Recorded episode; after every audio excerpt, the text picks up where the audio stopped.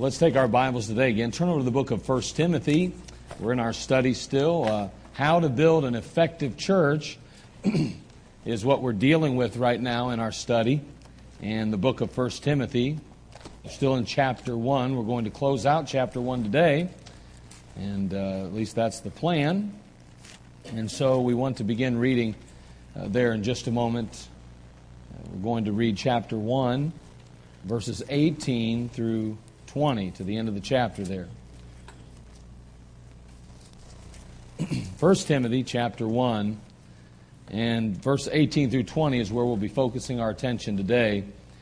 It says, This charge I commit unto thee, son Timothy, according to the prophecies which went before on thee, that thou by them mightest war a good warfare, holding faith, the good conscience, which some having put away concerning faith have made shipwreck of whom is Hymenaeus and Alexander, whom I have delivered unto Satan, that they may learn not to blaspheme.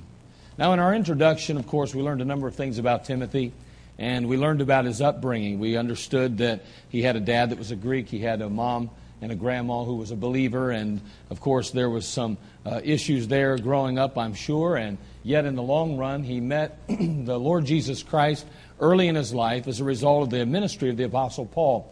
And the Apostle Paul often referred to him as a son in the faith, as we've seen, and as we'll note again here in just a few moments. But there was a relationship that began there, a very intimate one. There was a, a mentorship type of relationship. and Timothy ultimately goes on to do something obviously extremely great on behalf of the Lord Jesus Christ. Now, um, as we moved along in our lesson, uh, we noted that the book was divided into two major sections, at least the book of 1 Timothy is. Uh, we said how to build an effective church.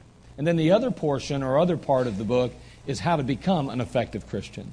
So we're going to see how to build an effective church and how to become an effective Christian while we study the book of 1 Timothy. And so, as we started looking at how to build an effective church, we uh, began right off the bat with the church and its doctrine. And we've been looking at its doctrine from a number of perspectives. And so, last week, uh, we, we looked at it and uh, we, we learned some things as well.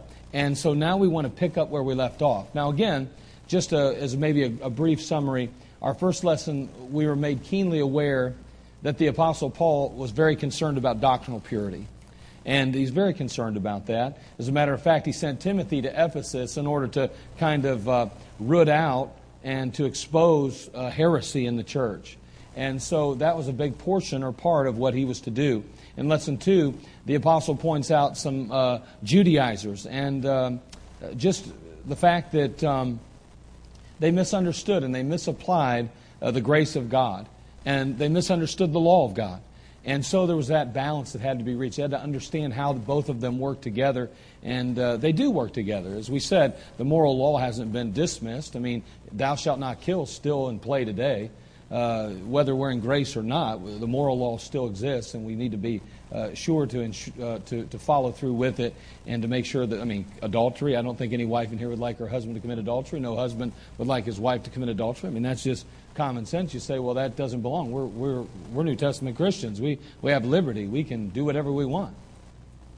Well, all of a sudden, it doesn't work that way when it comes to those issues. I haven't met one lady, one man who says they have liberty in Christ that wants their husband or wife to have the freedom to do those things. It's interesting how we pick and choose where we can have liberty. But nonetheless, the moral law hasn't been dismissed. It has not been dismissed as a result of uh, the New Testament and grace, which, which we're very grateful to be a part of.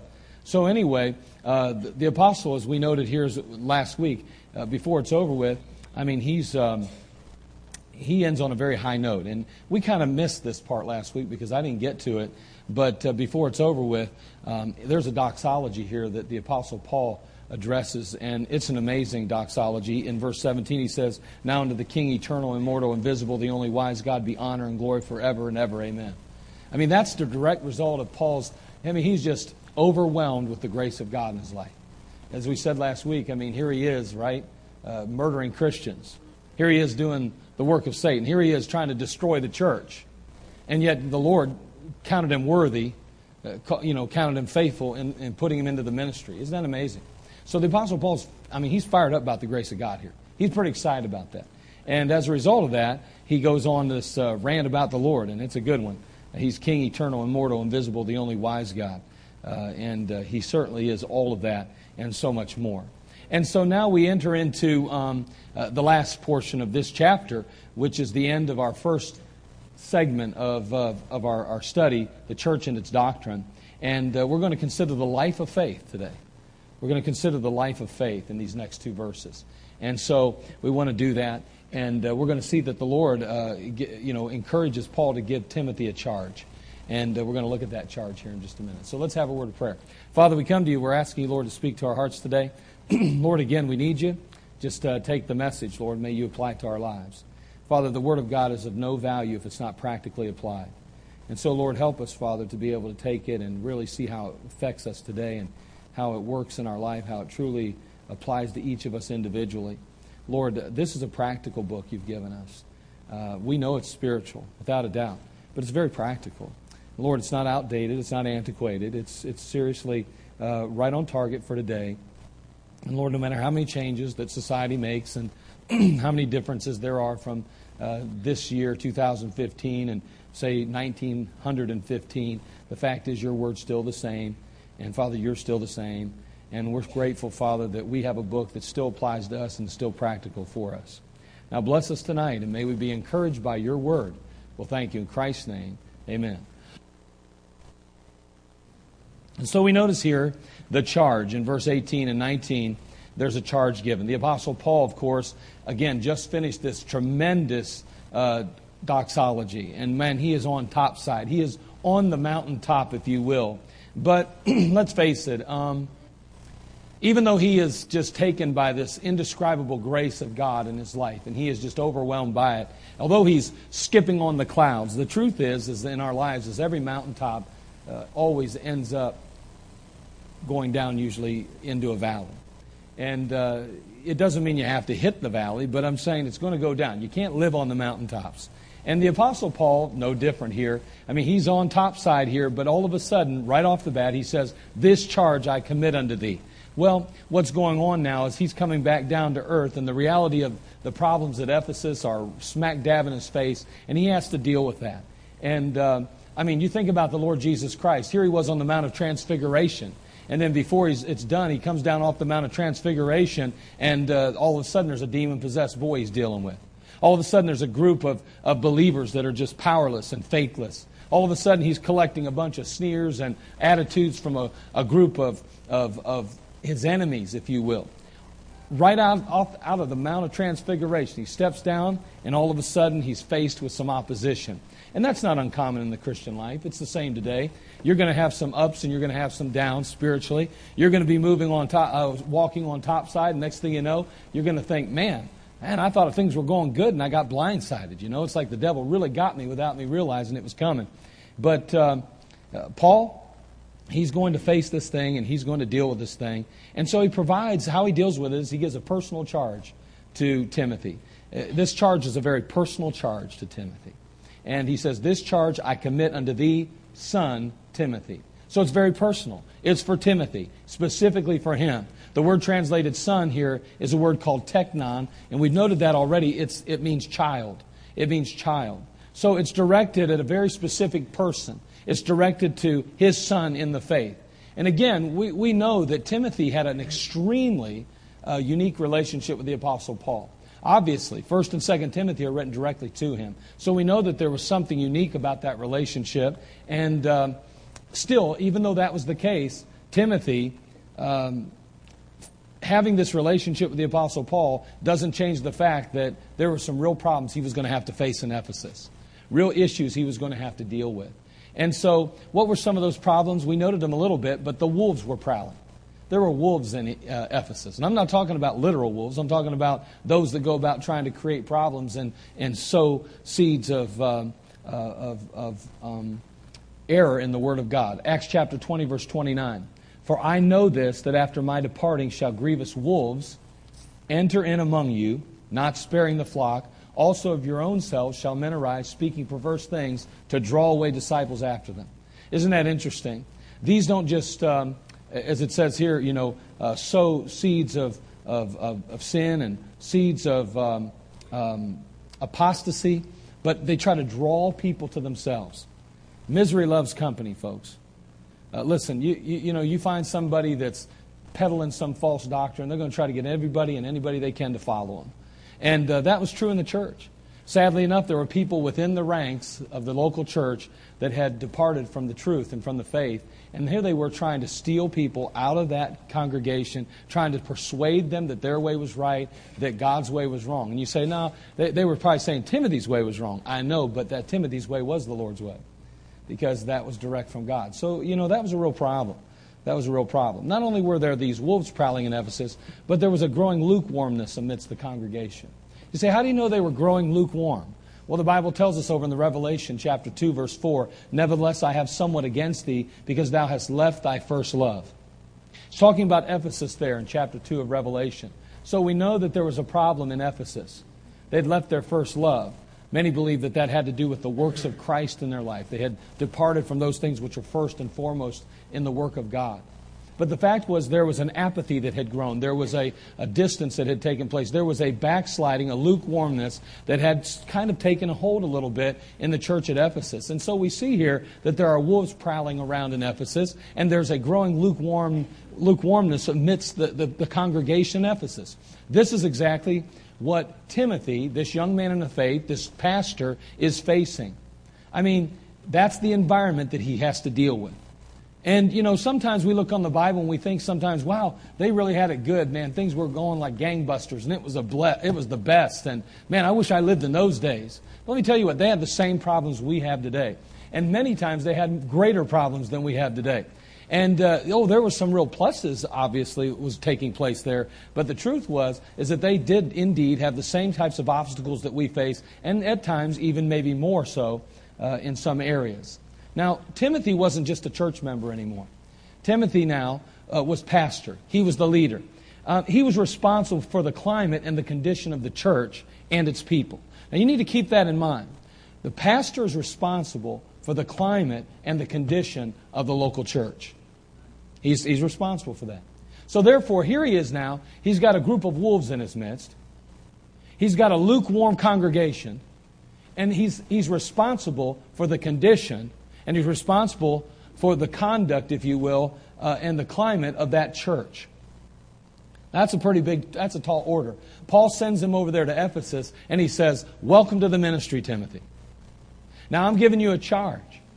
And, and so this is a personal charge. It's to you, Timothy. And you're going to be facing some obstacles, that's for sure. Now, the Bible says in the book of Hebrews, chapter 13, verse 7, turn there if you would.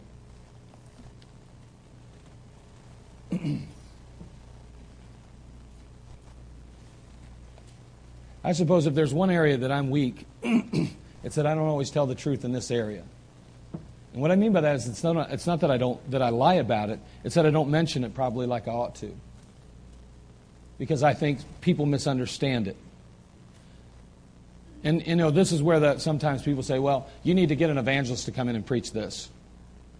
Well, we don't have the money to do that, so I'm just going to say it right now, and I'm going to let the Word of God say it. Amen. The Bible says in Hebrews 13 7, remember them which have the rule over you, who have spoken unto you the Word of God whose faith follow, considering the end of their conversation. Hebrews 13, 17 says, Obey them that have the rule over you, and submit yourselves, for they watch for your souls as they that give account, that they may do it with joy and not with grief, for that is unprofitable for you. These aren't, this is not a kind of verses that we like to read today in America. Nobody wants anybody to tell them what to do at all, ever today. We live in a culture and a society where even Christianity today says, you know what, you put your pants on like me. Don't you tell me how to live and don't you tell me what to do. I'm just as spiritual as you. My name is Cora and I'm doing just fine, thank you. That's exactly what we're dealing with in our churches. I mean, we really have no respect for the position of pastor in most cases.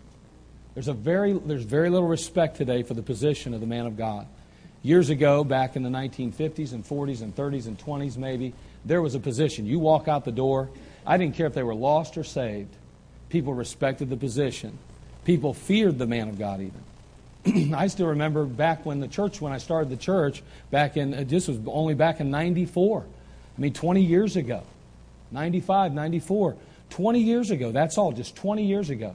I'd knock on a door, I'd visit somebody, and if they had a cigarette in their hand, they were hiding it. They were trying to put it out. They were stepping on it, doing all. I mean, I'd seen them put them in their pockets and start to burn, and smoke come up, and they start hitting their leg. I mean, if they were drinking a beer or something, you know, they, they would just kind of like set it down and try to like stand in front of it so you didn't see it. I mean, they respected the man of God. They respected the position. Now, now, now, I was never one a real big. I didn't, I didn't care. I mean, you know, it's it's kind of like you know a farmer. He doesn't look at the pigs in the slop and go, "What are you doing in the mud, you guys?" He doesn't do that. And as a preacher, I don't go out in the knocking doors or out in the world or even, honestly, in most church members' homes, other than teachers and workers and those that take a position of authority and, and leadership in our church. Outside of that, I don't look at people like that. I look at people and go, well, we're just human. We're sinners. Now, now, if you take a position of leadership in our church and I come over to your house and I catch you drinking a beer, well, then we're going to have to have a talk because that's something that we don't permit if you're going to teach Sunday school around here or if you're going to be involved in the work of God in a visible way. We, we, don't, we don't want that. Your testimony affects the local church and it affects Christ's reputation. So that's important. And somebody says, well, I don't think that's fair either. Well, go try to work at uh, uh, McDonald's and, and wear whatever you want to wear. Uh, go, go, go get on an airline and become a stewardess or steward and see if, if you don't have some rules and regulations and requirements that you have to follow. It, it's no different. We're just trying to maintain a sense of, of, of, of um, order here, and we certainly want a sense of separation, seeing that we do represent the Lord Jesus Christ and the local church in which we, uh, att- uh, we attend. So it's important. But notice again here the, the reality here. He uses the word rule over you. That's interesting. Again, the Bible is very clear concerning the pastor's responsibility to oversee and to govern the flock. It's very, very, very clear. Uh, it's, it's very clear. When someone resents the pastor's role as under shepherd, that's a sure indicator that the person either doesn't understand the Bible or they're in direct disobedience with God given authority. It's one of the two. It, it's not in between. It's not like, well, I just don't agree with that. No, either when somebody doesn't believe that the pastor ought to be the over, uh, under shepherd and that he ought to be uh, the one governing and overseeing the work of the ministry, then that person either does not understand the Word of God, and, and that could be genuinely misunderstood because it's not taught too much today, but or they just downright uh, are in dis- direct rebellion against God given authority. Uh, that's just all there is to it. To it. So, I mean, it's not difficult. It's not complicated. It's simple. If you're in your home and, and you have a child that's 12, 13, 14, 15, 16, 17, 18, or 20 living in your home, or 22 living in your home, or 24 living in your home, and you ask them to come in at a certain time, and they don't come in at a certain time, what do you call that? You call it rebellion. They know what time they're supposed to be in. If you told them to come in, they should be in. We know what we call it. It's called rebellion. It's disobedience, direct, dis, direct disobedience. But when the child of God disobeys the authority God puts over him, we call that being an individual. We call that being liberated, having grace. And we got to be careful with those things. And that's what Timothy was facing a little bit. Timothy understood what some of those things were. I mean, he's the man of God now. He's supposed to oversee these things. And he's got some people in the congregation who are teaching their own doctrine. He's got folks that are kind of undermining the authority of the pastorate, undermining the authority of the Word of God. They're not preaching and teaching the same message. They're not motivated by the same God that he is, so to speak, and the same vision that he has. And that's creating a little bit of tension. It's creating problems. And ultimately, it's going to require some rooting out and dealing with. And Timothy, as we're going to see, he might be young in the faith, but he, he's, he's no little boy in the ministry. I promise you that. And so um, Timothy's going to have his hands full here. And he's going to have to root out some apostasy. And he's going to do it in a loving way. He's going to have to correct. He's going to have to redirect the apostate even. He's going to have to try to do his best to try to get him back on board and get him flying straight again. But there would be some serious resistance from the wolves and those growing cold and insensitive to the Spirit of God. Now, why would they resent Timothy? Why would they have a problem with a young man like Timothy? Well, let me give you just a couple of things, reasons why I think they had a problem, maybe. Number one, they might resent his age and his innocence. His age and innocence. Timothy, you just don't have enough experience. You're too young to be the pastor at Ephesus. I've been a saint for years. Who do you think you are telling me the Word of God or telling me how it ought to be? I think that might have been a problem. You say, why do you think that? Well, in 1 Timothy 4.12, the Bible says that Paul the Apostle says to him, let no man despise thy what? Youth. Well, no man despise thy youth, but be thou an example the believers in word and conversation, in charity, in spirit and faith and purity. I do believe that, you know, you see the word conversation being used there in 1 Timothy 4.12, and then you also note that same word being used over there in, um, in verse, chapter 13, verse 7 of Hebrews. So the implication and what we understand is that what he's saying to Timothy is, let no man despise thy youth. Don't allow yourself to be influenced by, by people that can't get it, that don't figure it out, that just are not spiritual enough to understand that God can work through a young man just as well as he can an older man. Don't allow that to happen. You've been given a position. It has nothing to do with your age. It has to do with your spiritual age.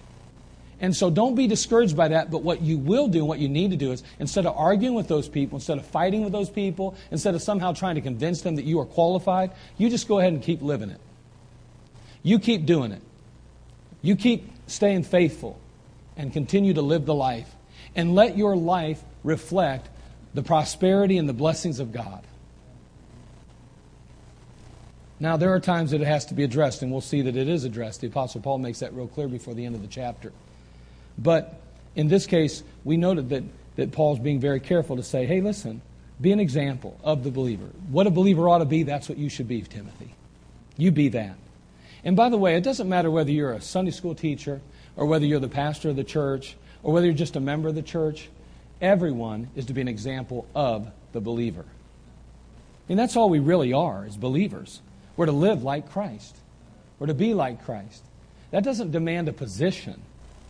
You know, a, child of God doesn't have to have a position to live holy and separated and to be a peculiar people. I mean, we're all peculiar people in Christ. We're all in the Lord Jesus. We've all been called out of the world and into the body of Christ. So, one reason I think maybe they might have resented him was his age and his innocence. Number two, they might have resented his relationship to the Apostle Paul. I mean, here Paul's calling him the, his son in the faith. I mean, it sounds to me like every once in a while, if I wasn't if, if I wasn't um, careful tonight, I might think, I might just get this sneaking suspicion or idea that maybe the Apostle Paul seemed to show a little favoritism to Timothy. That just maybe he spent a little more time with Timothy than he did some other young men. That maybe he wrote him a little more often than he did others. That he gave him a little bit of extra time. It's almost like he thought Timothy was better than everybody else. At times, you know? Like, why not somebody else? Why Timothy? Well, you know, Timothy really didn't have a lot of control over what the Apostle Paul did. You know what I mean? He couldn't determine, you know, he couldn't say, Apostle Paul, really, you know, quit showering me with all these letters and quit, quit, quit being so concerned about me because you're making everybody think that I'm special to you. And, and, and that makes me feel uncomfortable. And the Apostle Paul's like, well, who cares what you think? Remember, I'm the apostle and you're just Timothy? But here's the thing I think sometimes it could be possible that they resented his relationship with the Apostle Paul. They may have said things like this in the church, mind you, some of the people even. The only reason that you're Pastor Timothy is because of your relationship with the Apostle Paul. It's the only reason you have this job. It's because you know the Apostle Paul and, and you're like a son to him. Nobody would ever say that. But I got to believe it may have happened. I'm just spiffballing. Number three, they might have just resented him because of his message and his ministry for Christ. Maybe just a simple message and his ministry for Christ. See, the Apostle Paul addressed the Galatians.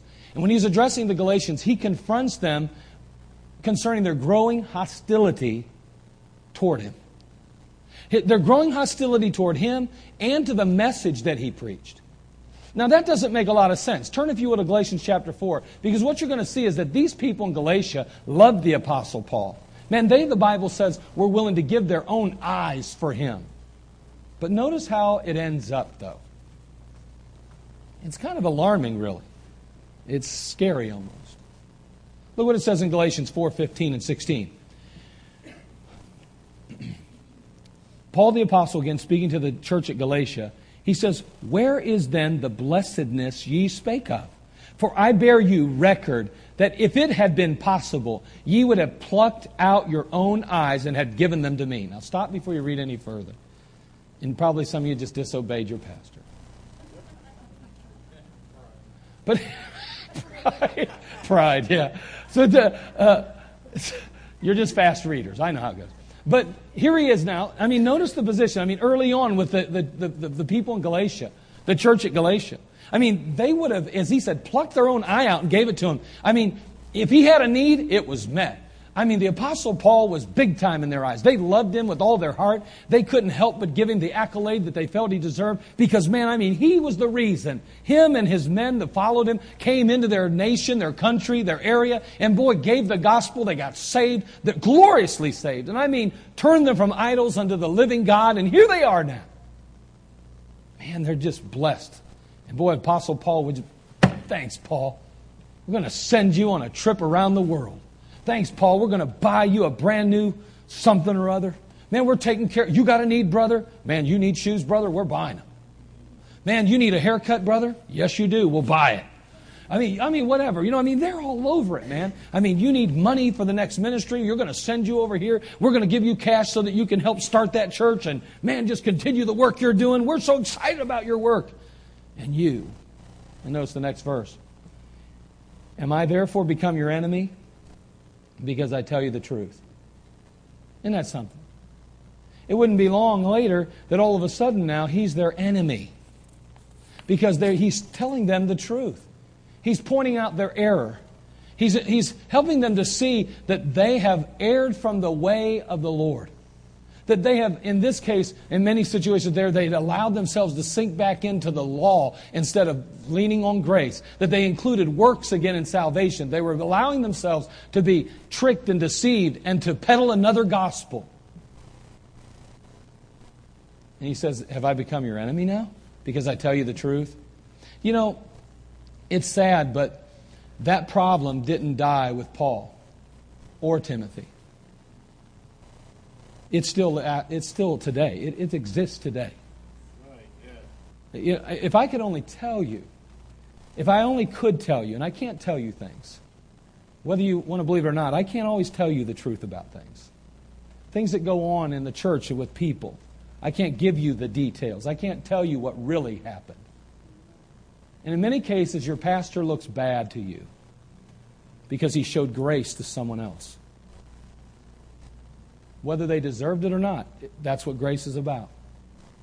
And let me tell you something there are people that may despise a pastor today.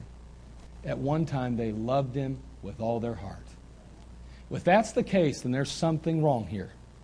If the pastor hasn't changed, then you have to ask yourself, who has? That's right. Amen. And that's all I'll say. But no matter how young or inexperienced Timothy was, let me tell you something. He was all man. And God would use him to do exactly what the apostle had commissioned him to do and charged him to do. And obviously, we know the Lord charged him using Paul the apostle. Now,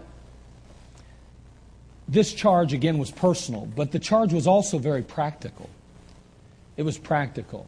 He says, This charge I commit unto thee, that thou by them mightest war a good warfare that thou by them.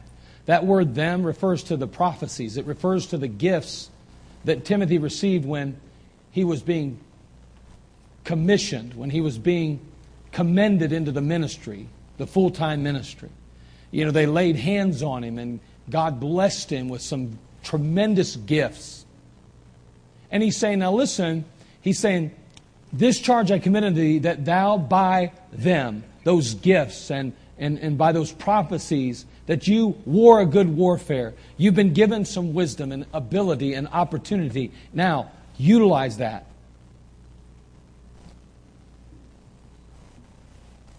Timothy, like any other believer, would have to face a number of difficulties, as we said. And he's, he's right smack dab in the battle. Now, if you think you can avoid the battle, you're wrong. Not one believer can avoid the battle. We are all in it.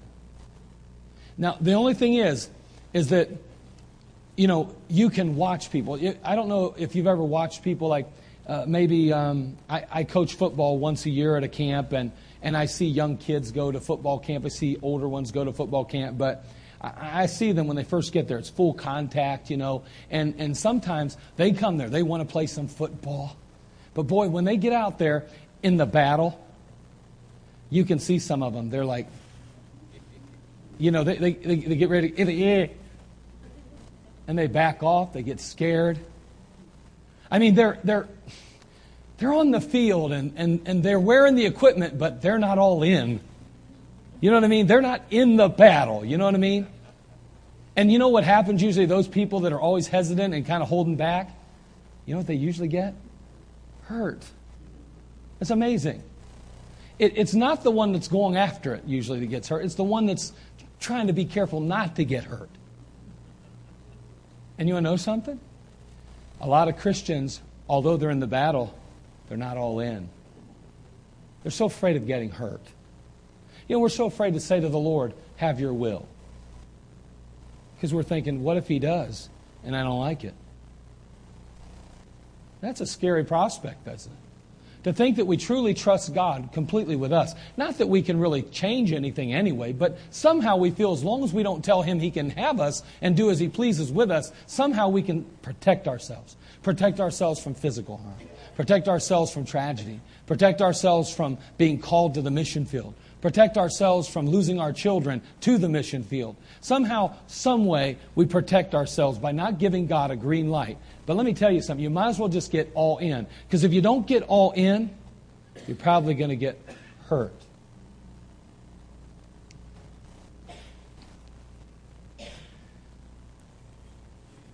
Timothy was well aware of the many times, the, the, perilous times, the difficult times that were ahead. I mean, you think about what Timothy's dealing with. He's hearing about stories uh, of Christians being persecuted in Rome. I mean, he's hearing that on a regular basis. He understands that being a Christian, a believer, is increasingly dangerous in his culture and his society. I mean, they were being persecuted, they were dying for their faith. But Paul charged Timothy and he told him, Don't you surrender, but instead you war a good warfare, Timothy. So what he's saying is, you better stand for the truth, Timothy, no matter what. That's what you're to do. When Solomon wrote in the book of Ecclesiastes, he had a list of things. He, he went on, you know, to everything there is a season and a time to every purpose under heaven, you know. And you know that list in chapter 3. And, and, you know, the big one is teenagers like to go that part which says, there's a time to dance. And then they start playing the song Footloose. Some of you know what I'm talking about if you lived back in the 80s. You couldn't help it. And you started wanting to ride tractors and play chicken.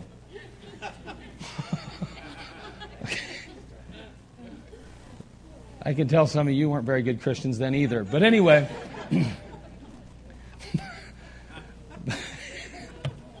But anyway, to everything there's a season, a time to every purpose under heaven. And he ends his list with this.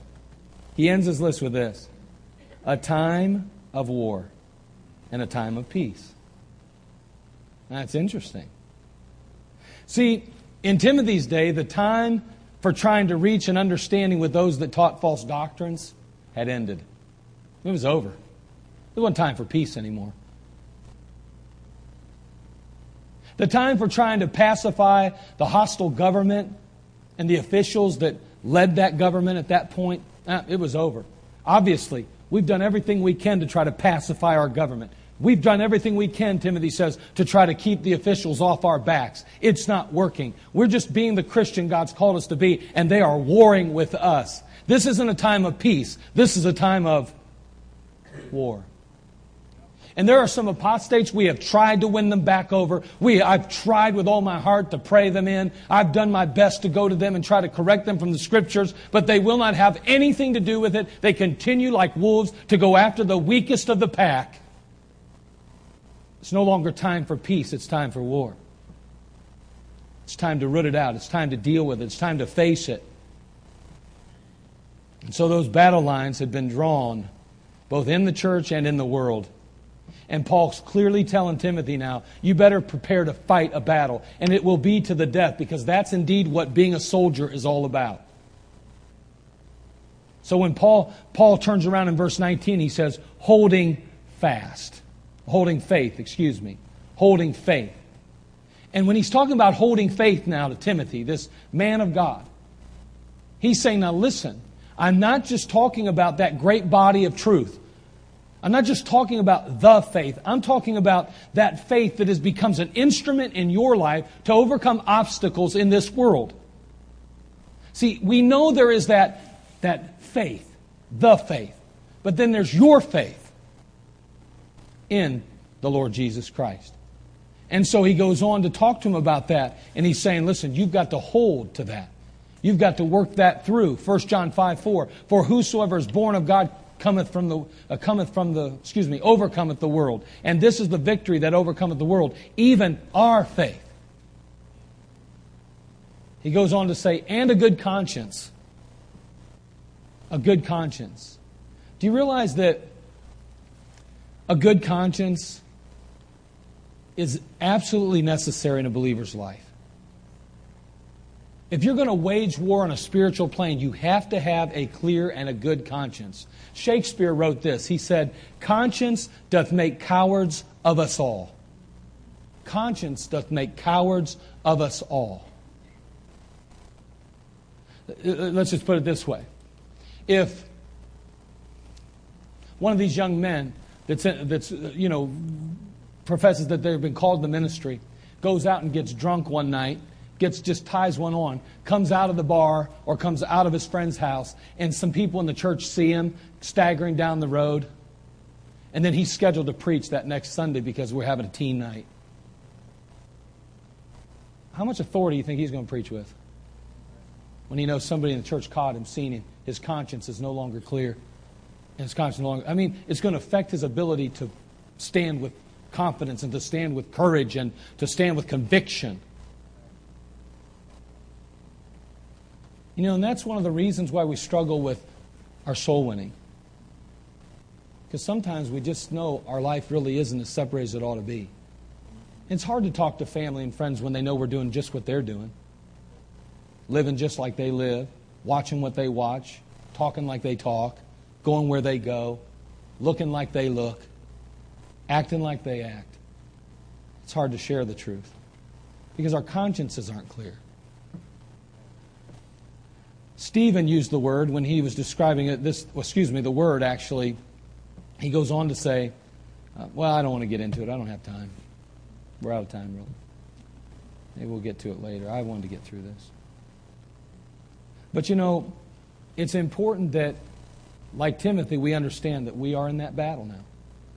Now, you may not be the pastor of a church, but you can do your part to hold to the faith, to hold the faith. I mean, to keep it, holding on to that, and a good conscience. You can do that too. I mean, you hear somebody around you getting in and talking about things. I mean, listen, you go to church like this, you know, you may be surprised. You may get somebody that you're talking to starts going, you know, I don't really agree with that King James Bible issue. I don't know why the pastor's such a big deal about the King James, and I don't know why he makes such a big deal of it, and I just don't really agree with that. And I don't think there's any problem with reading out of some other versions, and uh, I don't have a problem with any of that. Uh, you, know how you handle that? You pull out an 18 inch dagger, you stick it in their stomach, and twist it and turn it up. No, I'm teasing. You don't do that. You know, you know what you do? You address it. You deal with it. You say, I don't even understand why you're talking to me about that. Do you realize that I'm not the pastor and I can't do one thing about it? But you know what I'll do? Uh, I'll tell you what. You need to go talk to the pastor, and if you don't, I'll tell him you, did, you need to. Because you really need to get that straight. Because see, if they're peddling that stuff to folks, especially if they're new folks in our church, they're not, they're not doing anything to create unity. They're not doing anything to, to, to solidify our church. They're just, they're just causing division. And you know, you do a disservice to yourself and to those around you and to your church when you just go, well, you know what, it's none of my business. Do whatever you want to do. And you just act like it never happened. And you need to tell them, listen, hey, brother, I, am telling you, I know you haven't been here long, but we use the book for a reason. You need to talk to the pastor. He can say, now, if you know why you use it, you just you teach them. Open up the Word of God and start going through and showing them why we use the King James Bible. Dig into it. If you took discipleship, you should know something about that. And then, if not, just say, hey, listen, you need to talk to the pastor and uh, let him know. And I'm sure him or one of the staff or somebody will get a hold of you and help you with that issue because it's important. It's more important than you realize. You can do it lovingly. Pastor doesn't marry somebody. Maybe they, they're not qualified to be married at that point by him. You don't have to know all the details. But you also know there's some things in the Bible that the pastor has to be careful with. Instead of sitting and listening to somebody put the pastor down and talk to other people about it and try to get people to see it their way, hey, that's called apostasy. That's not teaching the Word of God. You help them. Come get to the pastor. Don't don't let them go. Don't don't just go. Well, you know, brother, I'll be praying for you, man. No, you say, listen, brother, uh, you got a problem with the pastor because he's the only one who can change that. It's his decision. You need to talk to him. When a man has a problem with a man, he goes to him. He don't go to someone else about it. So then you, you help him. You help him by saying, hey, brother, listen, I know you want to go see the pastor about that, all right? But uh, you let me know when you've seen him because if not, I'll let him know you need to talk to him because I'm going to let him know because obviously that's something you need to address. Because if you don't, it'll, the devil will get in your heart and he'll put a, a wedge there between you and the pastor. And it'll hurt you, and eventually it'll hurt other people too. And I don't want you to be hurt. I want you to grow in Christ, brother. Yeah, amen. It's a root of bitterness, brother. I don't want that to grow into a root of bitterness. Right now, it's just a misunderstanding, but eventually it'll be a root of bitterness. You're doing him a favor. Oh, I don't want to break his trust. He came to me in confidence. That's all right. I thought you can I, can I just put it this way? I, I thought that you owed leadership, somebody that's invested in your life, uh, that trust first. I, I, think I've earned that. Well, I, I, don't want to break the trust of a member in the church. Well, what about the trust between you and your pastor? Whatever happened with that trust? It's funny how that doesn't work anymore. We're so worried about hurting the feelings because I think maybe sometimes we want somebody to think we're somebody. You can come to me and talk to me and tell me all those things you don't agree with. I'm not doing you a favor by letting you come to me and talk to me about all the things you don't agree with the church about. Well, I don't agree with this, this new building thing we're doing. I don't think we should ever stepped into it. Who cares what you think? I'm sorry, but you know what? We're, we're long past that one. I mean, that, we're long past that one. I mean, we're in a battle right now. We just just soon you pick up a sword and a shield and come join us up there and get some work done because otherwise we'll be stuck here forever. I'm not liking that a whole lot lately.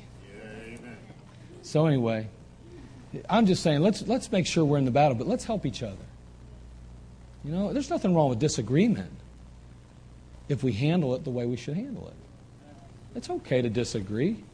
We're all men and women in here. We don't all see eye to eye. But we also need to handle things right.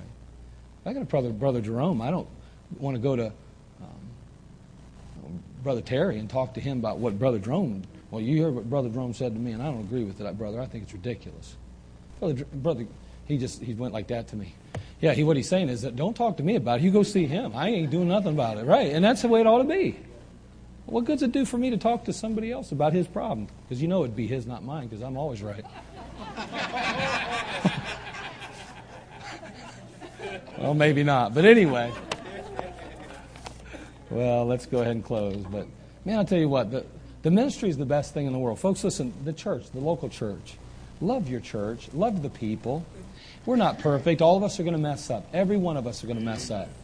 We're all going to say dumb things. We're going to do dumb things. We're all going to do that. But let's work with each other, love one another, and care about one another. And show grace to one another. If you want someone to show you grace, show the same grace to them.